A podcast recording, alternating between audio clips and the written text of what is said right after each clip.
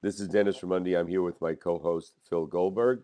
Uh, our guest today, Dr. Marge Britt. Our podcast, Spirit Matters, found at spiritmatterstalk.com. Uh, Dr. Britt is a mystic in the world with love as the center of her life. She has guided many uh, in the finding purpose, passion, and destiny in five decades of public education and unity ministry. Uh, Marge, thank you so very much for taking the time to come on our show today. It's a joy to be here. Good to have you with us, Marge. I've been looking forward to this.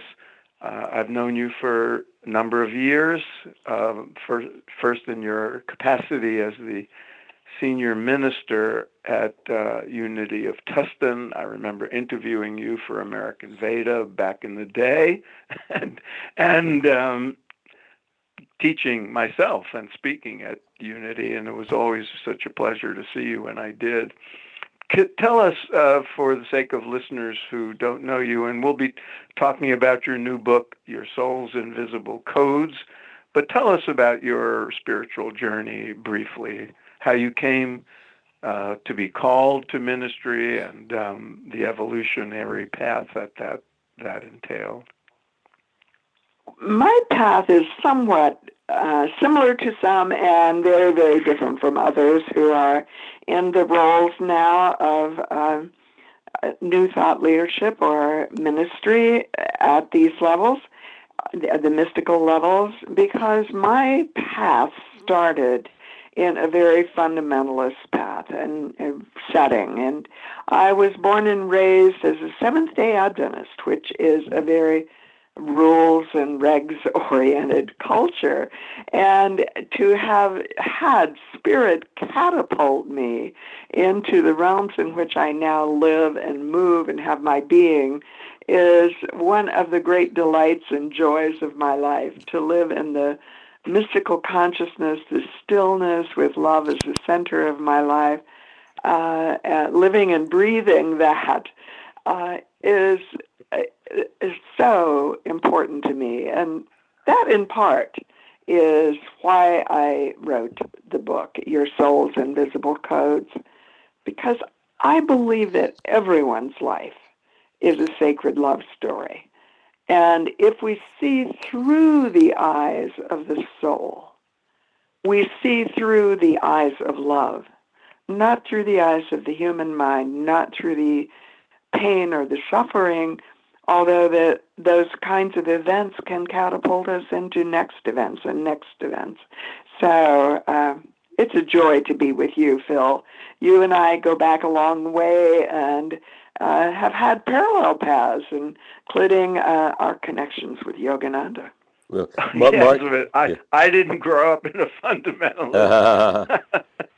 they were fundamentalist atheists, if anything, in my family. A, fund, a fundamentalist you, is a fundamentalist nonetheless. Uh, atheists have their rules and regulations as well. uh, and Marge, I wanted to ask you, uh, uh you're uh, uh, going into mysticism. Your that part of your mystical part of your life was that something that came from a experience? if it was an experience, was it the result of some uh, procedure or spiritual technique you were doing, uh, or it, did it come another way to you? It came through uh, an experience of immense grief, as mm-hmm. something that I didn't want. It it happened uh, 35 years ago, and uh, it was I was going through a, a, a time of a divorce that I desperately did not want, and really yearning for uh, an awareness that was higher than the pain that I was feeling. And uh, and it came in a moment of a human plane kind of setting, an interview, and it had to do uh, with that offering and mm-hmm. a question. The experience came as the room filling with light uh, and hearing a voice. Close your eyes, Marge. And, the voice asked me a question. If you could do anything in the world, what would you do? And uh, tears streaming down my face, I heard myself speaking the words, I would be a minister. Wow. Now, the reality of that is that on the human plane, I had never, ever even thought of that. I was married to a minister, and that was what the divorce was happening in the mm-hmm. realm of. um, and that I would be a minister, and then the person sitting with me in the room said, "You know, if you really mean that, Marge, go down the hall right now. The deadlines for applications to ministerial school are three weeks away." And it happened that fast. And was that uh, ministry unity, or was it uh, a, a, more conventional? Uh, oh no, that was Unity Ministry. I was attending a Unity church. I see. And uh, uh, Unity Ministry, and so I've known for many many years that I was called by God. The second happening that was uh, clearly what I now call a download was after I resigned uh, from the platform at Unity of Tustin and um, and sitting in front of uh, the mirror, curling my hair, absolutely not even thinking about anything related to it. Uh, I had this second kind of uh, experience that was beyond the normal. And that was the awareness, this kind of voice experience. It is not an audible voice, but an inner voice that said, Your concept of God is too limited. You are now called by love. Could you elaborate on that?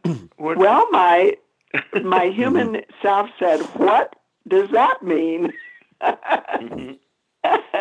and I got no further answers. That night, I was awakened in my sleep, and with the awareness to, of needing to go to my computer and begin to write. And and I'm not one that scribes or even writes on my computer. And finally, I could not go back. I got up and went to my computer and thought maybe a paragraph about that whole thing about you are now called by love and literally 10 pages came through about what that meant.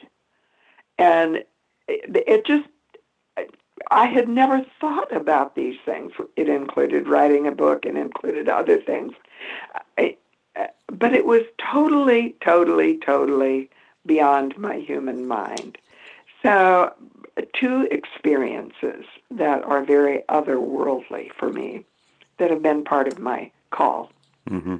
Uh, Marge, uh, your book title, uh, Your Soul's Invisible Codes Unveiling Your Sacred Love Story. Uh, how, how do you define love? And, and when you say sacred love, are there other types of love other than sacred love? Yes. And explain, elaborate on that. There's, uh, well, it's sort of a yes and no because I don't, I don't know if you're familiar with David Hawkins' map of consciousness, but the the God view on his map of consciousness goes all of the way uh, from zero to a thousand, and different views of God depending on where you are in your own evolution of consciousness. And what I realize now is that love is the same. Different views of love depending on where you are in your own developmental stages or evolution of consciousness. So your experience of love is very different when you're a, small child or even an infant. It's a receiving kind of energy. Uh, you go through ego stages where your experience of love is very different. You go in into uh, the realms that are uh, what in uh, unity terms we would call metaphysical and that include thinking and feeling and esoteric teachings and and but they're still somewhat cognitive in these realms and and uh, the views of love become very different mm-hmm. and then you go into the mystical realms which are causal or what I'm now calling in my research meta aware. And the realms of love become very, very vast and very, very different. They're non possessive. They're kinds of things that are in some of the earlier realms, like possessiveness or jealousy or anger and rage at um, levels that take one into unconscious behavior, simply dissolve into awarenesses of love of the all that is. It's right. a universal love. Let, let me ask a follow up question, if I can, and that is. Um, how, how do you define love then? Is it is it a psychophysiological state? Is it a feeling that you have? Like much of think of love. Oh, I love my my my child. I love my daughter. I love my wife. Uh, and it's it's uh, some feeling in the heart that you might have, or is it something uh, uh different than that, or more than that? And uh, do you reach a stage? Do you can you evolve to a state when you talk about sacred love, where that love is always there? And is it is it experiential? Is it below the surface? I'm trying to understand what is meant by. I'm at a stage in my life where I'm questioning everything, and and I use the word love all the time. But but what's really meant by it? What do you mean by it? It's about all of that, and if you have some awareness of consciousness, which I'm sure you do, you begin to understand that that it's almost like the concept of the Russian dolls or the mm-hmm. concentric circles. Okay. That it becomes vaster and and so all of that is included. Love of your spouse love of your children love of your it, and it moves into love of a, a profession or a calling. It moves into a vastness that includes love in the all that is. And and that love moves from being foreground at times and being experienced as a mm-hmm. bliss state uh, or even a static state to background where it moves into a peace that passes understanding. Mm-hmm. But it's a, it's like the foundation of everything, everything. Now, that leads to the question I wanted you to elaborate on before, so I'm going to ask it now um, when you had that uh, experience of a voice telling you your concept of God has been too limited, you are now called by love. How was it limited, and how is your concept of God different from your concept of love when God is love in many uh, ways of uh, perceiving these things? And I had taught God as love I, the Jesus is my guru, as Yogananda plays one of those roles of guru for you, uh, Phil. Um, uh, and and yet, what I realize now is that I knew all of the words. I even quoted the scriptures the Father and I are one. The things that I do, you will do also, and even greater things. And I, if I am lifted up, I will lift all others unto me. And yet, they were not experiential levels of awareness. They were, they were static, cognitive levels of awareness. And what I'm beginning to realize now and I would use the word realize with a capital R, is that that is a lived experience.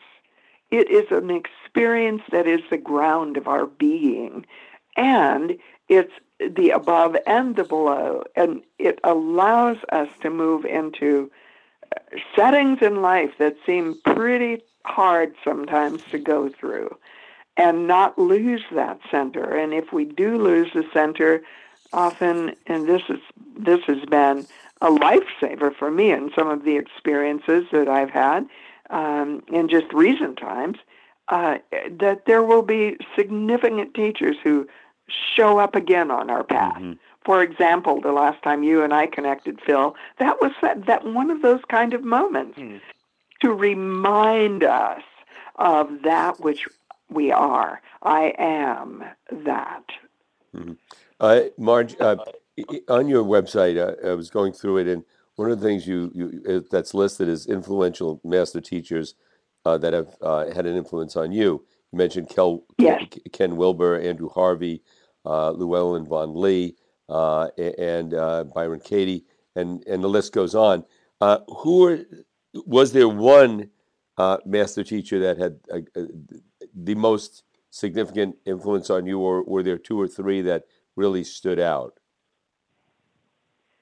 Well, I think the interesting thing in my journey is that there hasn't been just one mm-hmm. master teacher. It's almost as if I've had a lifetime of significant teachers. And it, I, I love to call it a thousand piece puzzle.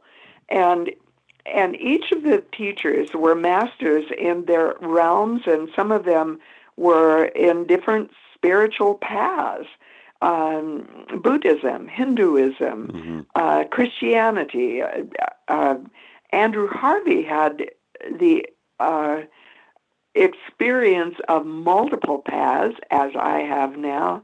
And so, if I had to choose just one that has been uh, an ongoing significant teacher, certainly it would be Andrew Harvey. Mm-hmm. And Andrew Harvey actually wrote the foreword to my book. And Andrew Harvey was the one that um, has said to me uh, many times, Marge, you've got to write a book. And you must write a book, Marge. And I said, I know it's coming, Andrew, and but I never wrote it. And then I went to a retreat with him, a week long retreat on the mystical marriage uh, that was at the Institute of Noetic Science. And and he was doing his last day and in that last day of that retreat was a vows ceremony where you actually wrote the vows, you allowed them to be given to you from beyond the human mind, the vows with the inner beloved or the outer beloved in the world, whether it's your work in the world or a significant other. It, this was not a prescription. This was something for you to discover in your own being and I wrote those vows, I spoke those vows in that setting, and afterwards Andrew said to me, Let's go find a place where we can talk. We need to have a conversation. And and we found a quiet place with no one else around and for about an hour and and literally about 15 minutes in it started downloading through him and I had my journal in front of me and I was writing as fast as I could. And one of the things that he was saying is, you must write your book. You must, in this next year, you must write your book. And I made the commitment. Andrew can be very persuasive. Yes. I, I should tell our listeners, uh, since we're talking about such people, that uh, if you look in our archive, you'll find an interview with Andrew Harvey and also one with Ken Wilber. Marge, uh, along those lines, um, I remember when you announced your retirement after 19 years of ministry, uh, uh, during which I should say you, you took that little church and uh, um, transformed it into what you call the campus of consciousness, and it was an extraordinary uh, place for a wide variety of teachers and teachings to have a platform, and I always admired that. And so when you when you retired, I thought, well, she's she's finished with uh, that kind of public life, and I I, I uh, had a image of you retiring to the desert to meditate and uh, commune with with the divine.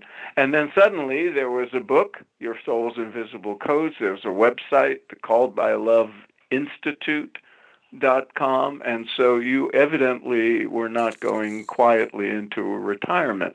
Was that the plan, or did that happen after? That happened. My plan, now I realize it was a human plan, was to retire to the desert.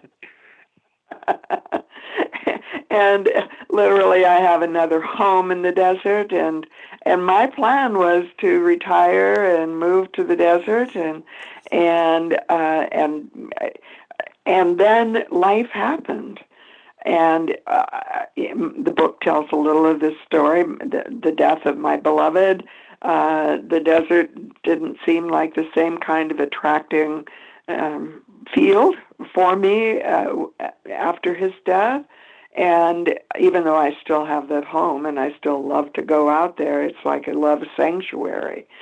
Um, and but clearly, I was being called to other other things. And the first thing that happened was the telesummit, Living Loving Legacy.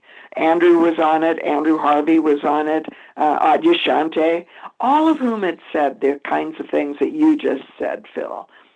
Uh, the campus of consciousness was something they had never seen anywhere else in, in all of their experiences and travels as spiritual teachers and how rare it was and and I, and I would I felt this inner knowing that I was supposed to do a telesummit, and I didn't have a clue how to do a telesummit. And suddenly, and this is how I think it works, the universe began to bring all of the pieces into place. A virtual assistant who had been a virtual assistant in one of the uh, training courses I had taken with a coach, George Cow was his name, I, called me and and said, "Would you be a mastermind partner with me?" And I, she still is my virtual assistant. She's still putting everything together relative to the virtual world, and uh, I don't. I've only met her once. it's like the universe put it together, and the universe said, I mean, brought the end of my awareness, the master teachers, to invite, and they said yes. People that are incredible, and and it happened. So, and the same thing happened with Called by Love Institute. It's happening now with the Love Stages uh, work and uh, the development of the Love Stages inventory. So. my human self doesn't know how to do all of this. I'm really aware of this connection that I I call uh, alignment, aligned with this higher vibration, and it's sitting in the stillness. I don't do, do traditional meditation any longer. I call I live the stillness. Um, it it it downloads. It comes. Mm-hmm. It guides me. Uh, Marge, you mentioned before that your main guru was uh, uh, was Jesus Christ, and, and, I'm wondering, is that because you grew up a Christian? Uh, what is it about uh, uh, about Christ that makes you put him on a level where he is your master master teacher? it's probably that it was the imprint that I was born with mm-hmm. and grew up in uh, I also realize that the Seventh day Adventist tradition has a lot in common with ancient Judaism. A lot of the rules are reflective, they mirror each other, uh, including the seventh day as uh, the day of worship. And um, and Boulder is my hometown. Uh, it also includes things like the integral um, community. Uh, Ken Wilber lived there for many years. Mm-hmm. So there's there's all of that dancing together. But you know, I remember in my childhood loving the music. What a friend we have in Jesus. The website now has called by love with Dr. Marge Britt and friends. What that means is very significant to me. It's like it's this level Jesus talking about you call me teacher and I call you friends. Hmm. Interesting. Marge, uh, let's talk a little bit about uh, your book, Your Soul's Invisible Codes. Uh, tell us what the origin of that was and uh, what you'd like people to know about the book. The book has three, the potential of three love stories in it. Two of them are in writing, and one of them is uh, in invitation. Um, the first love story is uh, the framework of the invisible codes. I call them invisible codes because this happened in the first six weeks of my being in seminary. And one of my teachers, uh, the, an example of the multiple teachers, um, was a unity minister who was a radical revolutionary in the unity movement, and uh, and he was getting ready to teach the seven days of creation, mystically understood, he said, uh, and meta- metaphysically understood. And he began, and as he began teaching that, I began getting what I didn't understand. I had no name for it. It was what I called the God chills going all through my body. If I were to give it language now, I would call it a Kundalini experience. I knew that my life would be about teaching the things we don't understand yet that he was going to talk about. Mm-hmm. And it was those codes uh, that are described in Genesis, the first chapter, as the seven days of creation.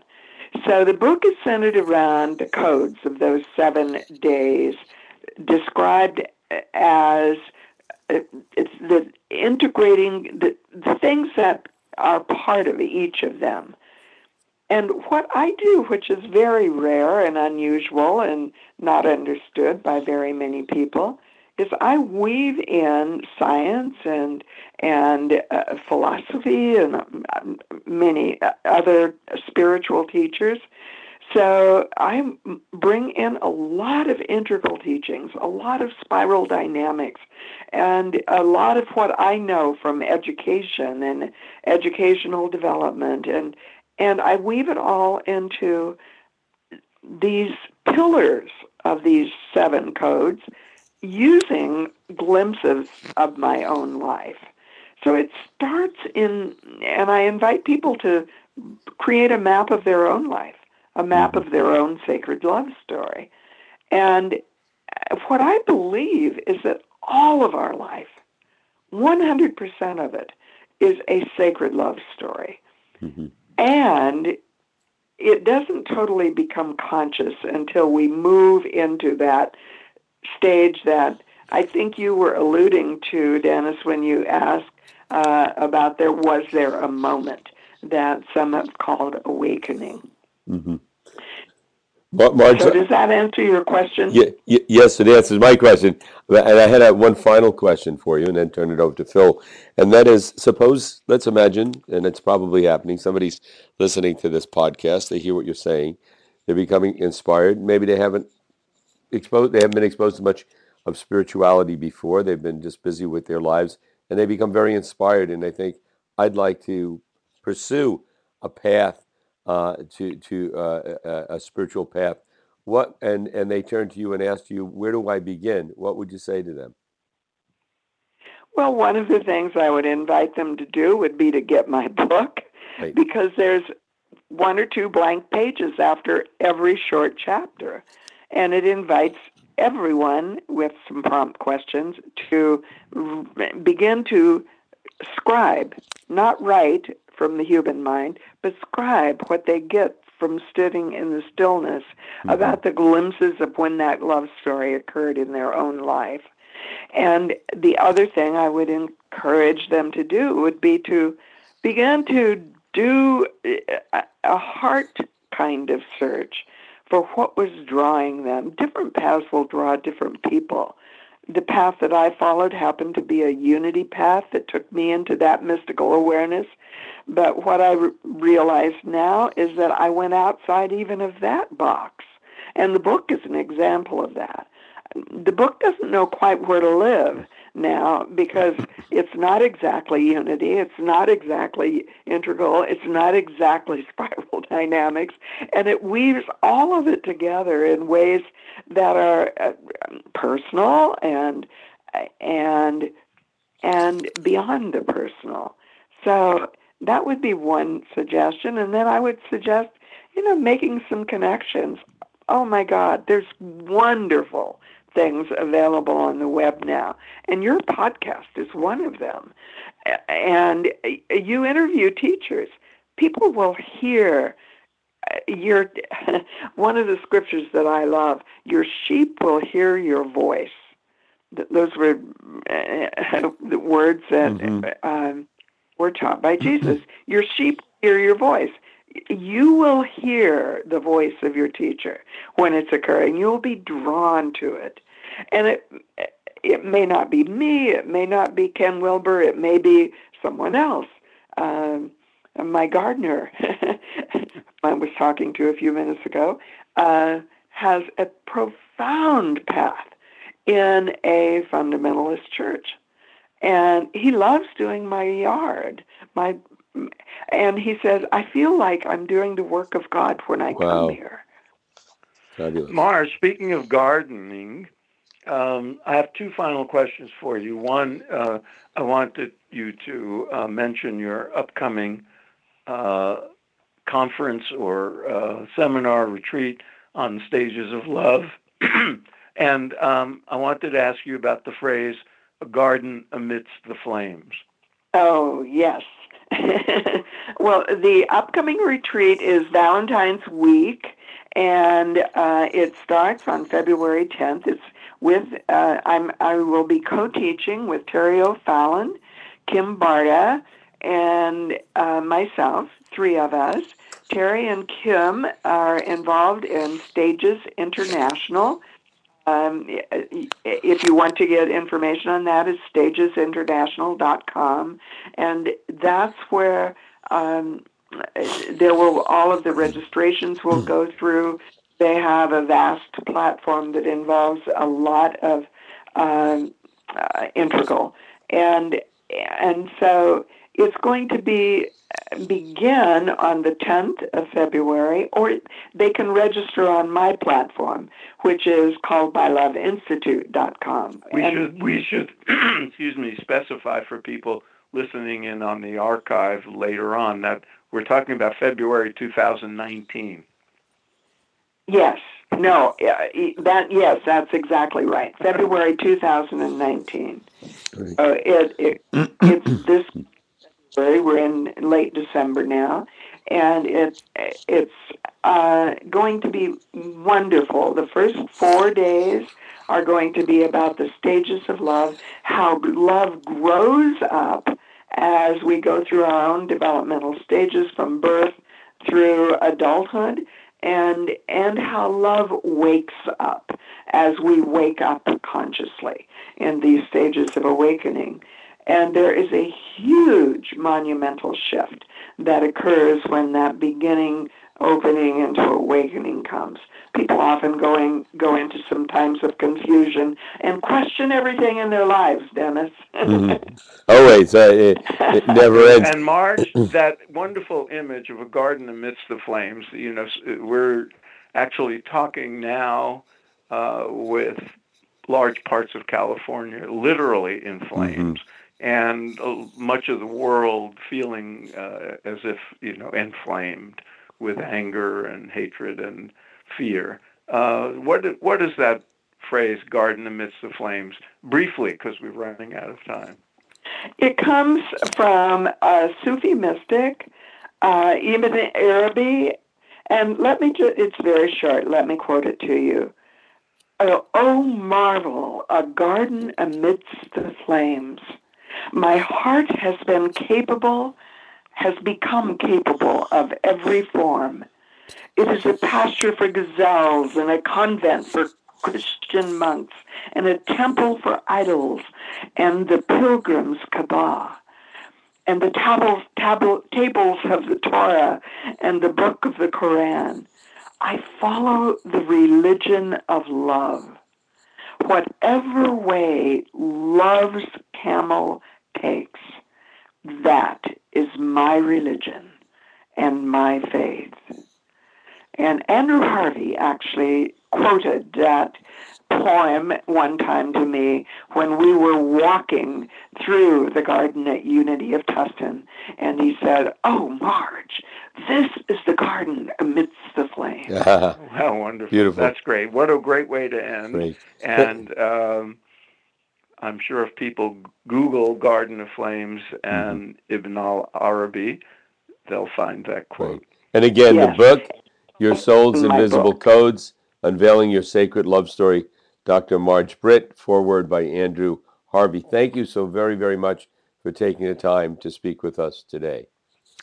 Oh, it's been wonderful. Thank you for all that you do. Thanks, Marge. Always great to talk to you. Sending much love.